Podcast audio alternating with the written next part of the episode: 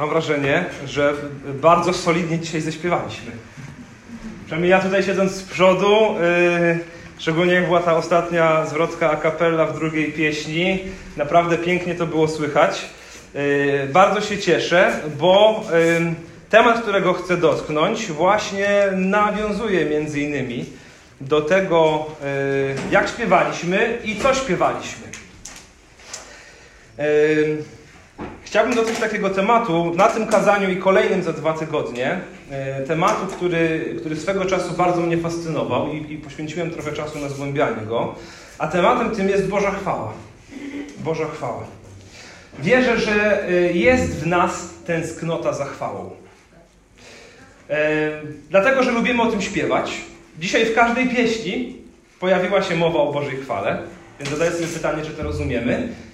Ale jest nas tęsknota za chwałą na przykład e, w tym kontekście, że e, nie wiem jak wy, ale pewnie wielu, wiele jest takich osób. Lubię bardzo oglądać mecze piłkarskie e, i angażuję w to swoje emocje często. Mam swoje ulubione drużyny. I to chyba co jest takiego wciągającego, oprócz tego, że tam ktoś, wiecie, na zmuchanego balona kopie 22 facetów po prostokącie, to jest to, kiedy pada gol i jest ten wyskok radości tego piłkarza i, i jakoś człowiek, ja na pewno chcę się jakoś z tym złączyć. Rozumiecie, że ja też się cieszę tym. Tą właśnie taką chwałą, która, która bije z tego, tą radością, która z tego wynika. Kiedy jest ceremonia rozdania medali, to, to zawsze z przyjemnością oglądam. Często jak się kończy mecz, to się wyłącza. Ja lubię oglądać te medale, te puchary, że, że chciałbym tam być. Chciałbym tam być, zazdroszczę im tego, że oni mogą tego doświadczyć. Podobnie, znowu nie wiem, czy tak macie, ja tak mam.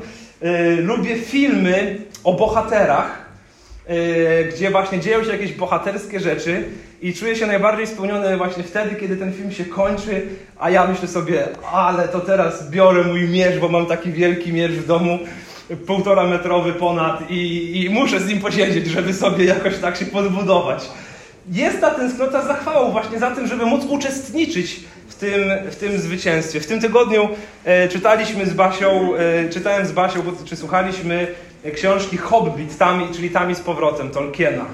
E, I to jest książka dla dzieci, ale z drugiej strony naprawdę ona rozpala moją wyobraźnię i to zwycięstwo, które tam się odbywa i przygody, które tam się odbywają, chcę się w tym uczestniczyć.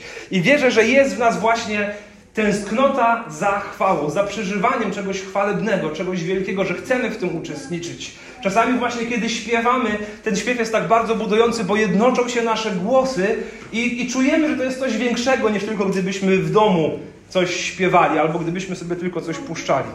Więc dwa tematy, dwa kazania w temacie Bożej chwały.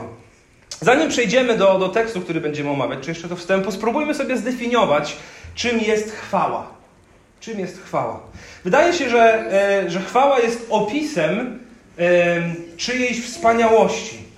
Chwała jest związana z docenieniem i zachwytem nad działalnością jakiejś osoby, czy w ogóle nad tą samą, nad samą osobą.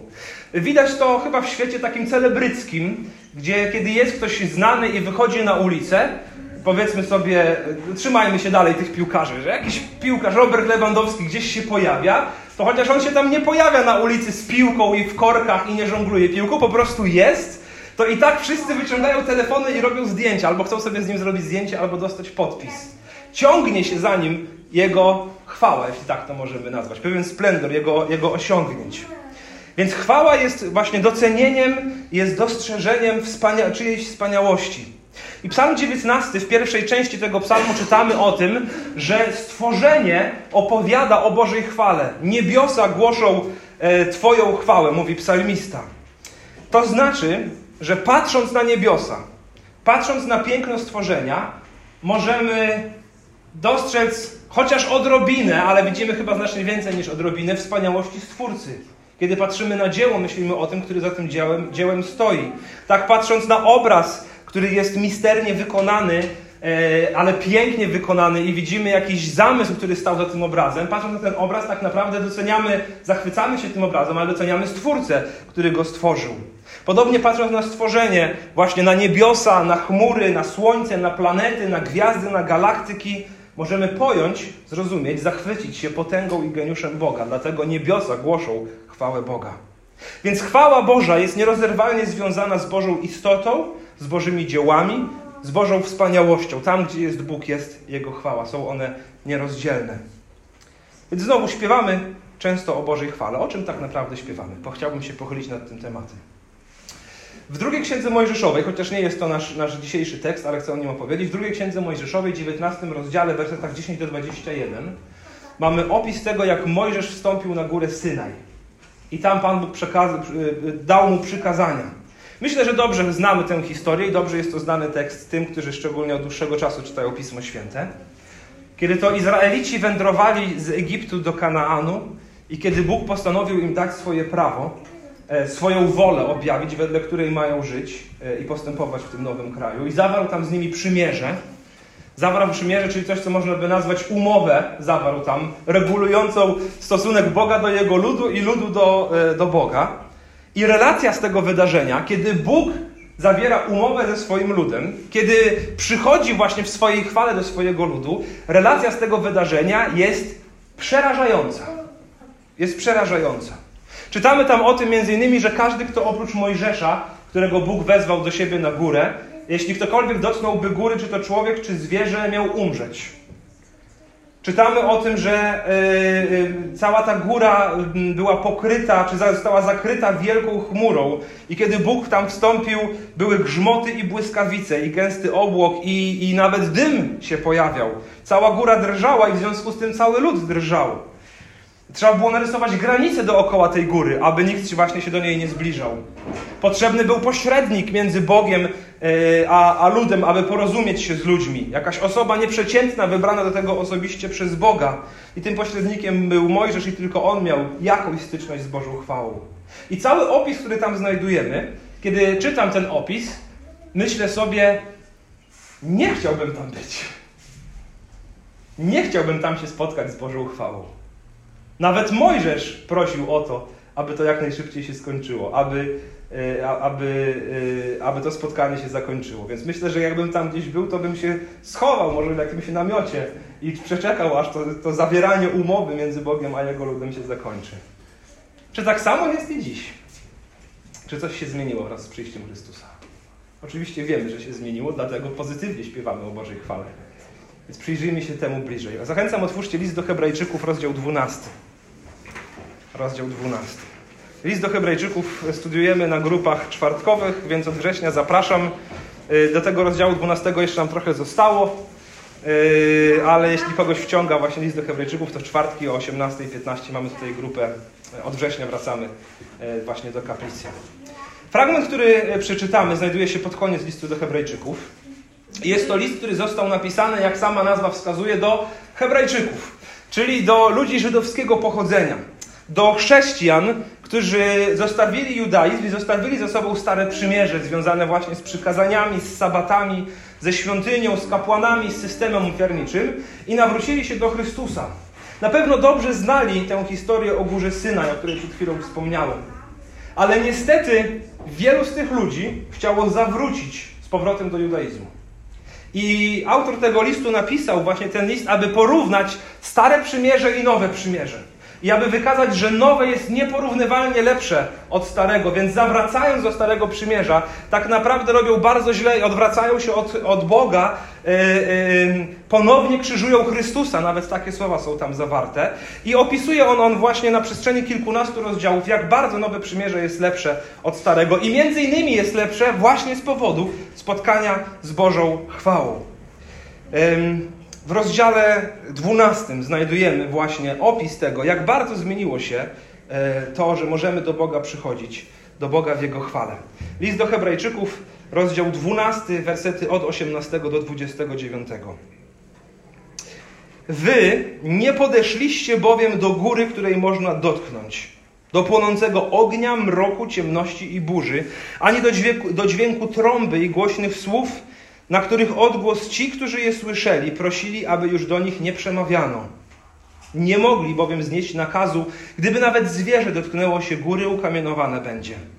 A tak straszne było to zjawisko, iż Mojżesz powiedział: Jestem przerażony i drżący. Lecz wy podeszliście do góry Syjon i do miasta Boga żywego, do Jeruzalem niebieskiego i do niezliczonej rzeszy aniołów, do uroczystego zgromadzenia i zebrania pierworodnych, którzy są zapisani w niebie, i do Boga sędziego wszystkich, i do duchów ludzi sprawiedliwych, którzy osiągnęli doskonałość, i do pośrednika nowego przymierza Jezusa, i do krwi, którą się kropi, a która przemawia lepiej niż krew Abla. Baczcie, abyście nie odtrącili tego, który mówi. Jeśli bowiem tamci, odtrąciwszy tego, który na ziemi przemawiał, nie uszli kary, to tym bardziej my, jeżeli odwrócimy się od tego, który przemawia z nieba. Ten, którego głos w ten czas wstrząsnął ziemią, zapowiedział teraz mówiąc: Jeszcze raz wstrząsnę, nie tylko ziemią, ale i niebem. Słowa jeszcze raz wskazują, że rzeczy podlegające wstrząsowi ulegną przemianie, ponieważ są stworzone, aby ostały się te, którymi wstrząsnąć nie można.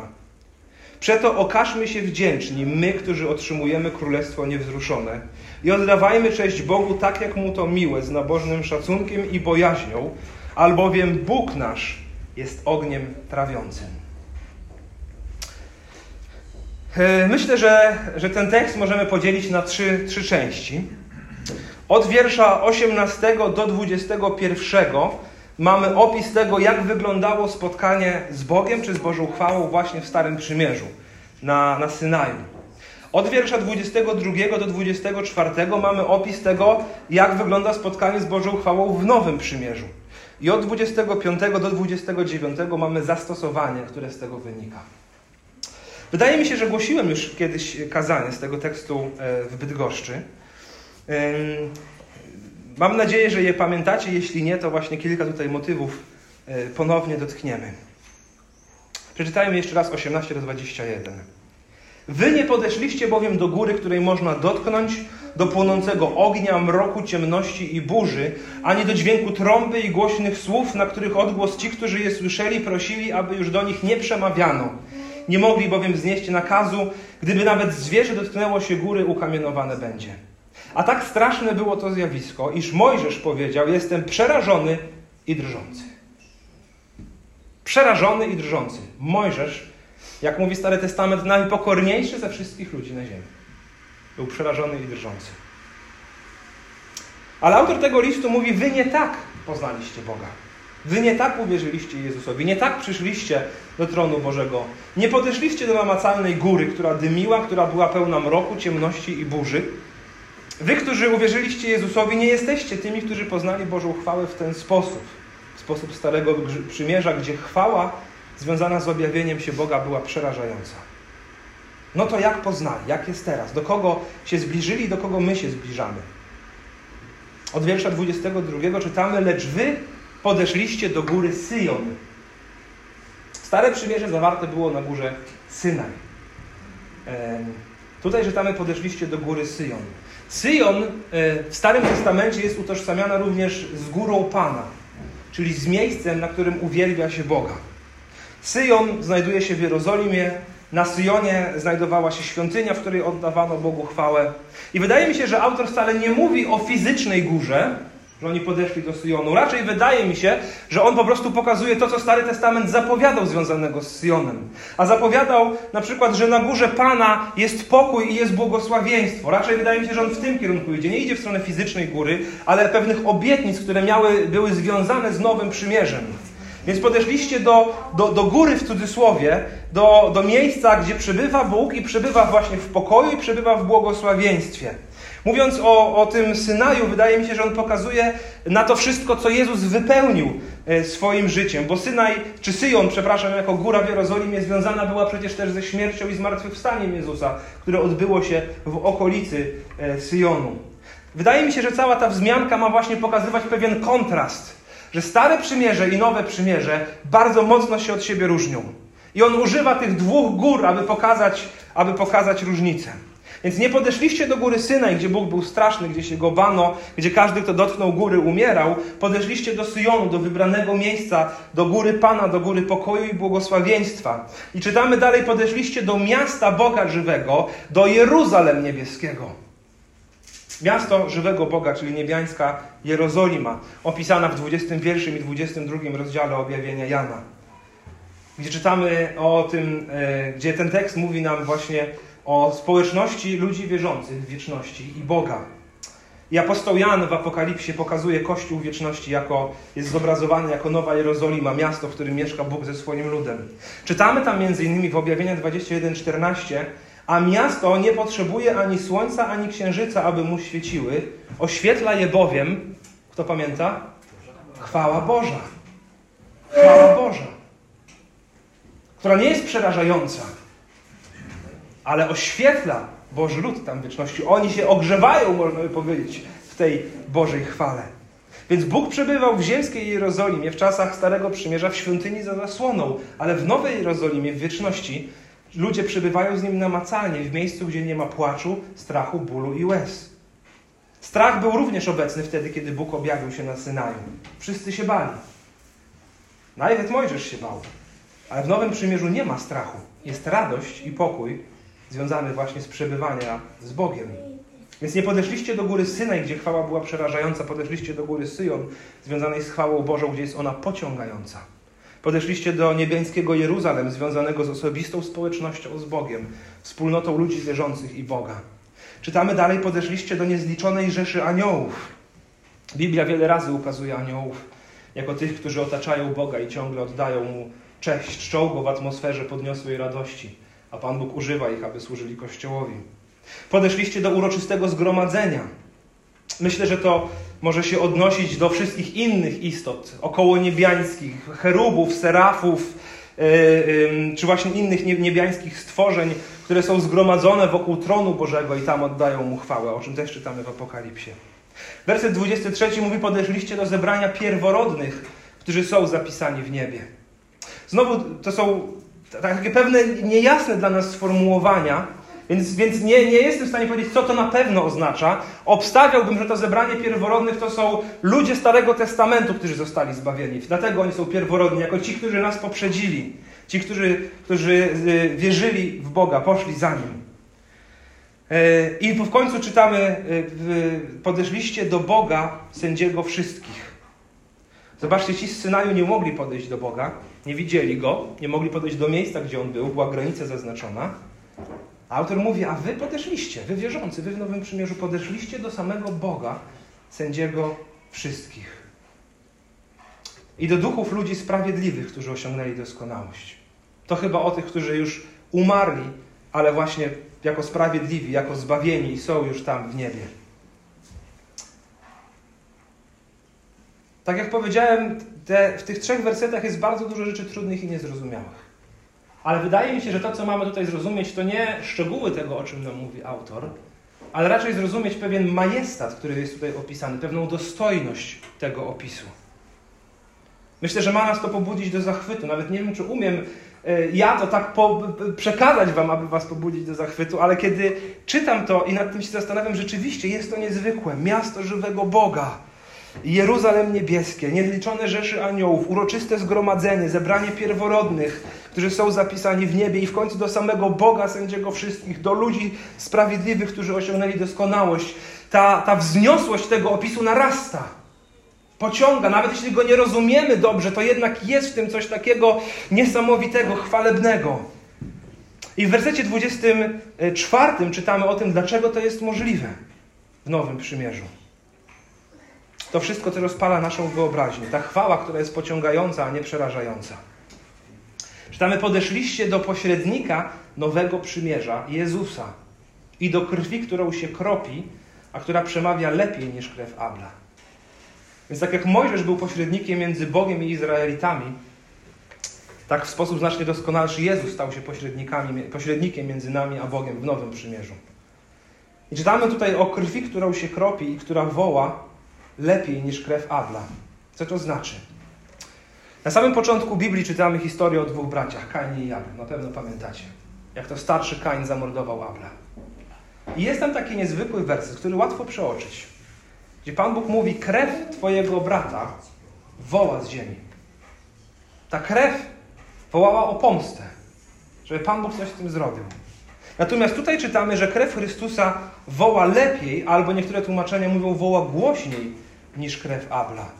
Wydaje się, że ta krew Chrystusa, którą się kropi, która oczyszcza, woła nie o zemstę, ale woła o zmiłowanie. Ale woła o łaskę. Dlatego woła lepiej Przywoła głośniej. Więc zobaczcie, jak zmienia się obraz Bożej chwały, z którą styka się człowiek. Między pierwszymi czterema wersetami, gdzie mamy syna, który jest przerażający, i kolejnymi trzema, 20 do 24, gdzie czytamy o wspaniałości. Stary Testament związany ze strachem w Bożej chwale, Nowy Testament z czymś wspaniałym, radosnym i pociągającym. Gdzie Boża chwała nie jest już szokująca i przerażająca, ale przez krew Chrystusa jest czymś, do czego chce się lgnąć, w, czegoś, y, w czym chce się przebywać. I to wszystko wydarzyło się tylko i wyłącznie, ta, ta zmiana, która nastąpiła, wydarzyła się tylko i wyłącznie dzięki krwi Chrystusa. Właśnie dzięki temu, że On stał się pośrednikiem nowego przymierza, nie dzięki nam. Dla każdego grzesznika niepojednanego z Bogiem, dla każdego człowieka, którego obciążają jego grzechy, spotkanie po śmierci z Bogiem będzie takie samo jak na Synaju. Takie samo. Przerażające. Właśnie z powodu grzechu, który nie został zmazany. Ale wraz z przyjściem Jezusa, Jego śmiercią i zmartwychwstaniem, wraz z rozdarciem się zasłony w świątyni, wiele się zmieniło. I możemy doświadczyć zbawienia, kiedy ta chwała przestaje przerażać, ale pociąga. Oddajemy Bogu cześć w duchu i w prawdzie, a nie w świątyni. Nie potrzebujemy kapłana, ziemskiego pośrednika, by przyjść do Boga. Mamy bowiem dostęp do, do Boga przez arcykapłana, Chrystusa, którego e, ofiara raz na zawsze jest skuteczna. Nie ma potrzeby jej odnawiać. Nie potrzebujemy ofiary, aby przypodobać się Bogu lub aby przebłagać Go, bo Chrystus stał się doskonałą ofiarą. Znowu raz na zawsze skuteczną. To jest zapieczętowane i zabezpieczone. Bardzo ciekawym jest to właśnie, że, że jest to, to, zrozumienie, że człowiek nie może przychodzić do Bożej chwały w grzechu, między innymi doprowadziło Marcina Lutra do, e, do dyskusji w kościele, a potem do reformacji. Dlatego, że on był przerażony swoim grzechem i przerażony Bożą chwałą. I był przekonany, tak będąc wychowanym, że e, człowiek, jeśli jest grzeszny, musi iść do konfesjonału, wyspowiadać się, wtedy ksiądz Y, jeśli się zgodzi, y, właśnie przebaczy mu te grzechy, odpuści i da jakąś pokutę. I Marcin Luther, będąc naprawdę bojąc się Bożej chwały, poszedł, wyspowiadał się, otrzymał pokutę, coś musiał uczynić w zamian, jakąś modlitwę na przykład powiedzieć, powiedział, wychodził z, z kościoła, z budynku i znowu zgrzeszył. I był przerażony, bo mówi, jeśli ja teraz umrę, to Bóg mnie zniszczy. To z powrotem do konfesjonału. No, przebaczone. Zrobiłem swoje, to wychodzę. Uf, nie muszę się bać Boga. Ale po chwili znowu zgrzeszył. I tak bardzo go to bolało, tak bardzo tego nie rozumiał, to jak to jest, że jak człowiek może normalnie funkcjonować i nie bać się śmierci. I wtedy zaczął czytać list do Rzymian, list do Galacjan, e, bardzo pieczołowicie studiował i które właśnie doprowadziły go do zrozumienia tego, że grzechy Chryst grzechy dzięki krwi Chrystusa, dzięki Jego łasce są przebaczone raz na zawsze. I człowiek nie musi, który uwierzył Chrystusowi, nie musi bać się śmierci, dlatego że może zbliżać się zawsze do Boga. Bo arcy, arcykapłan w niebie zawsze wstawia się za nami, bo jego ofiara jest raz na zawsze skuteczna. Bo Pan Bóg przyszedł do nas w swojej chwale. I kiedy przyszedł prawdziwie w swojej chwale, ludzie się go nie bali. A jak czytamy, Słowo stało się ciałem. Pełne łaski i prawdy zamieszkało wśród nas. I zobaczyliśmy co? Jego chwałę. Chwałę jako jedynego zrodzonego, który pochodzi od Ojca. Najwznioślejszym objawieniem się Bożej chwały było objawienie się Syna Bożego. I Jezus przed swoją śmiercią powiedział w Jana 12:13, mówiąc: Nadeszła godzina, aby został uwielbiony Syn Człowieczy.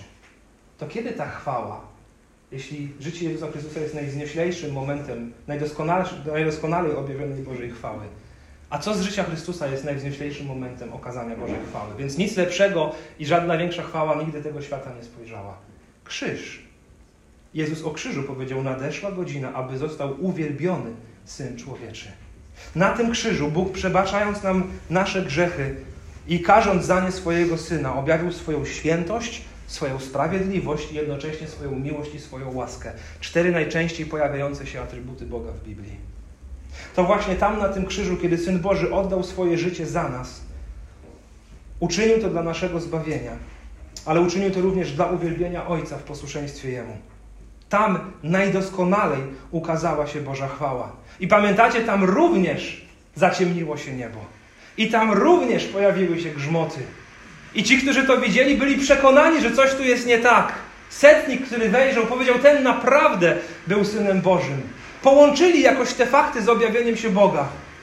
Ale tam nie tylko były grzmoty i tam nie tylko było ciemne niebo, tam też wtedy właśnie rozdarta została zasłona w świątyni. I Bóg w swojej chwale przestał być tylko zamkniętym w miejscu najświętszym. Ale 40 dni później przyszedł jako Duch Święty i zamieszkał gdzie? W swoim kościele. I od tego momentu Kościół stał się świątynią. Zmieniło się wszystko. Zmieniło się wszystko wraz z przyjściem Chrystusa. Kiedy chwały Bożej nie musimy się już bać, ale możemy jej pragnąć. I czytamy nawet o tym, że Bóg mieszka w chwałach swego ludu. Ten chwalebny opis, jaki znajdujemy w tych przeczytanych przed chwilą wersetach, jest naszą rzeczywistością, jeśli jesteśmy zbawieni. Ale jednocześnie mam wrażenie, że ciężko w natłoku codzienności zachwycić się Bożą chwałą. Ciężko zachwycić się Bożą chwałą. Powszednieje nam to. My czytamy o tym, my śpiewamy o tym, ale potem wracamy do rzeczywistości i często to nasze życie chrześcijańskie wygląda byle jak. Wygląda jak życie po prostu z dnia na dzień, podczas gdy czeka nas chwała. I myślę, że gdybyśmy dobrze tę chwałę rozumieli i gdybyśmy nad nią się zastanawiali i pragnęli pobudzać siebie do tego, aby oglądać Bożą chwałę, często to nasze życie mogłoby wyglądać inaczej. Drodzy, nie możemy sobie pozwolić na przechodzenie przez życie dzień po dniu z głową wpatrzoną w ziemię. Zamiast tego raczej jesteśmy tymi, którzy mogą oczekiwać dzień po dniu na spotkanie z pełnią Bożej chwały w wieczności i z głową wpatrzoną w niebo. Skoro pragniemy tej chwały tutaj na ziemi, na przykład na meczach piłkarskich, czy oglądając filmy, czy czytając książki, to może banalne, ale jest, pokazuje tą tęsknotę za chwałą. O ileż bardziej nie powinniśmy siebie pobudzać właśnie do tej tęsknoty za chwałą wszystkim innym. Bożym Słowem, radością z Bożego działania w naszym życiu, radością z modlitwy, radością z podziwiania piękna stworzenia. Bo Boża chwała przestała być przerażająca, stała się pociągająca. Ale to nie koniec. Konieczne jest jeszcze przeczytanie dalszej części tego tekstu, bo wniosek, jaki płynie z tego przesłania, z tego fragmentu, wcale nie oznacza poluzowania naszej bogobojności. Boża chwała, chociaż przestała być przerażająca, wcale to nie oznacza, że możemy sobie pofolgować. Możemy wrzucić na luz, wręcz przeciwnie. I myślę, że to jest właśnie ta, ta myśl związana z Bożą chwałą. Powiedziałem o tym, wydaje mi się, że często to niewłaściwie rozumiemy. Wydaje mi się, że, że współczesne chrześcijaństwo wyzbyło się mocno myśli o powadze Bożej chwały. Dlatego ta chwała spowszedniała, bo o niej śpiewamy, ale nie wiemy, co śpiewamy, bo o niej się często mówi, ale tak naprawdę się nad tym nie zastanawiamy. I ta chwała, mam wrażenie, że stała się czymś pospolitym. I w ogóle pojawiło się takie, takie nauczanie takiej hiperłaski, że no właśnie, skoro moje grzechy są przebaczone, skoro ja się Pana Boga nie muszę bać, no to jak sobie zgrzeszę, no to sobie zgrzeszę, to ja nie muszę Bogu grzechów wyznawać, ja mogę dziękować za zbawienie. I to jest pewna prawda, ale nie do końca to jest prawda. To ta łaska wszystko przykrywa, to, to Pan Bóg, jak mnie tak zbawił, pomodliłem się modlitwą, to on mnie doprowadzi do końca. No właśnie nie. I właśnie tą perspektywę bogobojności i radykalności dla Boga zmienia Boża chwała i zrozumienie tego, czego Bóg od nas wymaga z powodu swojej chwały. Czytamy w wersecie 25: Baczcie, abyście nie odtrącili tego, który mówi. Jeśli bowiem tamci, odtrąciwszy tego, który na ziemi przemawiał, nie uszli kary, to tym bardziej my, jeżeli odwrócimy się od tego, który przemawia z nieba. Więc po tym radosnym opisie, pociągającym opisie Bożej chwały, nagle nie pojawia się teraz wezwanie, no to cieszcie się i odpoczywajcie do wieczności. Pojawia się, baczcie, uważajcie. Na co? Abyście nie odtrącili tego, który mówi. Abyście nie odtrącili Boga. Jeśli bowiem tamci, odtrąciwszy tego, który na ziemi przemawiał, nie uszli kary, tym bardziej my, jeżeli odwrócimy się od tego, który przemawia z nieba. Więc autor zachęca nas do tego, abyśmy byli baczni. Głos jest ten sam. Izraelici go słyszeli, kiedy mówił do nich z ziemi, w sensie właśnie z góry. I odtrącili go. Z ziemi w sensie z góry, rozumiecie, z tej fizycznej góry na, na, na Synaju. I bali się go, a, a mimo, że się go bali, odtrącili go. I my również ten głos słyszymy i słyszymy go z nieba. Wydaje mi się, że to właśnie odnosi się do Chrystusa, który tu był na ziemi. W tym sensie słyszymy go z nieba. Uważajcie, abyście go nie odrzucili. Tym bardziej my, jeżeli odwrócimy się od niego. To jest bardziej praktyczny, to jest bardzo praktyczny fragment i myślę, że bardzo konfrontujący nas z Bogiem. Zastanówmy się czasami, czy rzeczywiście nie odtrącamy, czy, czy nie pozwalamy sobie na folgowanie z Bożą chwałą. Myślę, że takim odtrąceniem może być trwanie w grzechu, że takim odtrąceniem może być brak rozwoju wiary, brak kolejnych kroków w życiu z Bogiem. Może wstrzymujesz się od powierzenia swojego życia Bogu, może wstrzymujesz się przed chrztem, może wstrzymujesz się przed podjęciem jakiejś decyzji, która wiesz, że jest słuszna i zgodna z Bożą wolą, ale, ale jest trudna. Nie odwracaj się. Chwała Boża jest zbyt cenna i zbyt wspaniała, aby pozwolić sobie na folgowanie z nią. Ten, którego głos w ten czas wstrząsnął ziemią, zapowiedział teraz, mówiąc jeszcze raz wstrząsnę, nie tylko ziemią, ale i niebem. Słowa jeszcze raz wskazują, że rzeczy podlegające wstrząsowi ulegną przemianie, ponieważ są stworzone, aby ostały się te, którymi wstrząsnąć nie można. Więc to, co się trzęsie, jest niestałe, jest niestabilne, dlatego się trzęsie i Bóg mówi wstrząsnę jeszcze raz niebem i ziemią. Myślę, że to tyczy się czasów ostatecznych, zniszczenia tego świata i stworzenia nowego nieba i nowej ziemi. Ale czytamy, że są też takie, którymi wstrząsnąć nie można. To co to to jest, czym wstrząsnąć nie można? Ostatnie dwa wersety. Przeto okażmy się wdzięczni my, którzy otrzymujemy królestwo niewzruszone i oddawajmy cześć Bogu tak, jak Mu to miłe, z nabożnym szacunkiem i bojaźnią, albowiem Bóg nasz jest ogniem trawiącym. Więc co jest niewzruszone? Królestwo Boże jest niewzruszone. Królestwo Boże jest stałe i pewne. Ono się nie trzęsie. Jezus mówi o tym, że bramy piekielne nie, nie, nie, nie przemogą Jego Kościoła. Jezus mówi, że dana Mu jest wszelka moc na niebie i na ziemi, że Jego Królestwo zwycięża świat. Więc nasz Pan jest królem, a Jego Królestwo jest ponad wszelkie inne królestwa. W księdze Daniela czytamy o, o śnie Nebukadnezara, który w dużym skrócie widział, jak odpada kamyk od góry, który niszczy posąg i który zalewa cały świat. I Daniel wykłada mu ten sen, mówiąc, że nastanie takie królestwo, które pokona wszystkie inne królestwa. E, I to królestwo nie przejdzie na inny lud, ale zniszczy i usunie owe królestwa, lecz samo stoi się na wieki. Jestem przekonany, że to właśnie o Królestwie Bożym wtedy była mowa. Zobaczcie, Imperium Babilońskie, w którym rządził Nebukadnezar, upadło. Później przyszła Medopersja, z której zostały jedynie Gruzy. Później przyszedł Aleksander Wielki z, z, z, Grecją i podbijał cały świat i zatracono jego dziedzictwo po jego śmierci. Później było Cesarstwo Rzymskie, które również się rozpadło. Bizancjum, które trwało trochę dłużej, ale zostały po nim jedynie pamiątki. W ostatnich latach czy w ostatnich wiekach pojawiła się trzecia Rzesza, która miała być tysiącletnia. Wytrwała kilka lat. A potem Związek Radziecki, który też miał ambicje tego, by zalać cały świat dobrobytem komunizmu. I również upadł. Bo były królestwami, którymi można wstrząsnąć. Ale Królestwo Niebieskie trwa niezmiennie. Czas go nie niszczy, wróg go nie pokona. Obywatele tego królestwa, chociaż umierają, to żyją na wieki, a ich Pan jest Panem całego wszechświata. Oto Królestwo Boże, pełne mocy i chwały wielkiego i świętego Boga. Jaki wniosek z tego płynie? Początek wersetu 28. Przeto okażmy się wdzięczni. My, którzy otrzymujemy Królestwo Niewzruszone. Okażmy się wdzięczni, my, którzy je otrzymujemy. Bo to jest prawda, my je otrzymujemy. Nie da się do niego wedrzeć siłą, nie da się przekupić strażników, nie da się przeskoczyć muru, bo nie jest to królestwo fizyczne, ale królestwo duchowe. Można się stać jego częścią jedynie poprzez zaproszenie króla, którym jest Ewangelia, a odpowiada się na nie wiarą. Przeto okażmy się wdzięczni, bo to nie dzięki naszej mocy, nie dzięki naszej sile, ale jedynie dzięki zmiłowaniu Bożemu.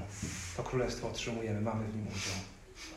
Okażmy się wdzięczni, bo otrzymujemy to, co jest pewne i stałe, bo możemy się zbliżać do tronu Bożego przez pośrednika Jezusa Chrystusa, którego krew przemawia lepiej niż krew Abla.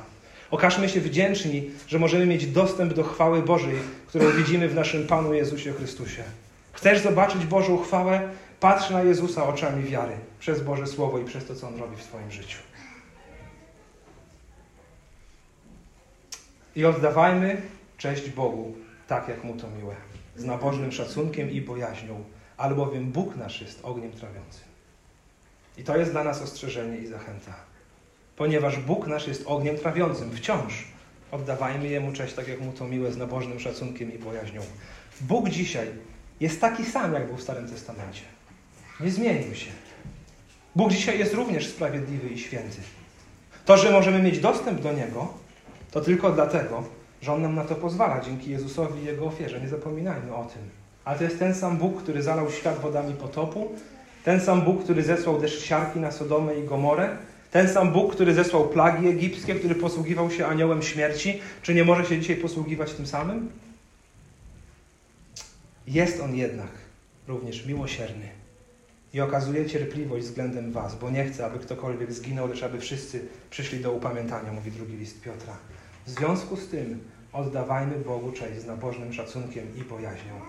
Pomimo e, tego, że w Nowym Przymierzu podeszliśmy nie do strasznej góry, a do miłości Chrystusa, pomimo tego, że Jezus jako król do swoich uczniów mówi, nie nazywam was już swoimi sługami, ale swoimi przyjaciółmi, pomimo tego, że możemy zwracać się do Boga mówiąc Abba Ojcze, co jest takim bardzo bliskim i personalnym zwrotem, pomimo tego, że Bóg tak wiele dla nas zrobił, że jest naszym pasterzem, jest rzeczywiście naszym Abba Ojcem, uważajmy na to, aby nie spoufalać się z Bożą chwałą, bo Jego chwała jest wciąż tak samo wielka i wspaniała. To, że nie jest dla nas groźna, tak jak już powiedziałem ileś razy i powiem ponownie dzięki Jezusowi.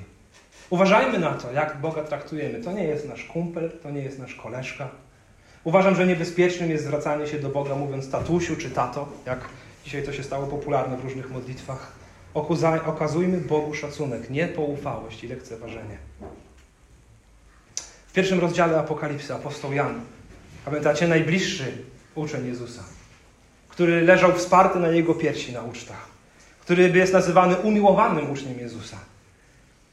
Ten sam uczeń, który był tak blisko Chrystusa, kiedy zobaczył uwielbionego Jezusa w pełni Jego chwały, mówi tak w Apokalipsa 1,17. To też, gdy go ujrzałem, uwielbionego Chrystusa, rzuciłem mu się na szyję i go przytuliłem.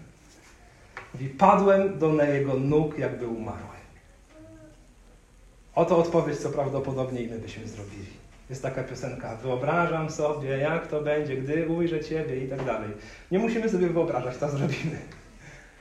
Myślę, że padniemy przed Nim. On mówi, padłem przed Nim, jakby umarły, ale na tym nie koniec. Bo zobaczcie, co jest napisane dalej. Werset 18. On zaś położył na mnie swoją prawicę i rzekł, nie lękaj się. Jam jest pierwszy i ostatni i żyjący Byłem umarły, lecz oto żyję na wieki wieków i mam klucze śmierci i piekła. Niesamowita jest reakcja Chrystusa, który podszedł i położył na mnie swoją prawicę i mówi, nie bój się, Janie. To jestem ja. Byłem umarły, ale jestem żyjący. Żyję na wieki wieków.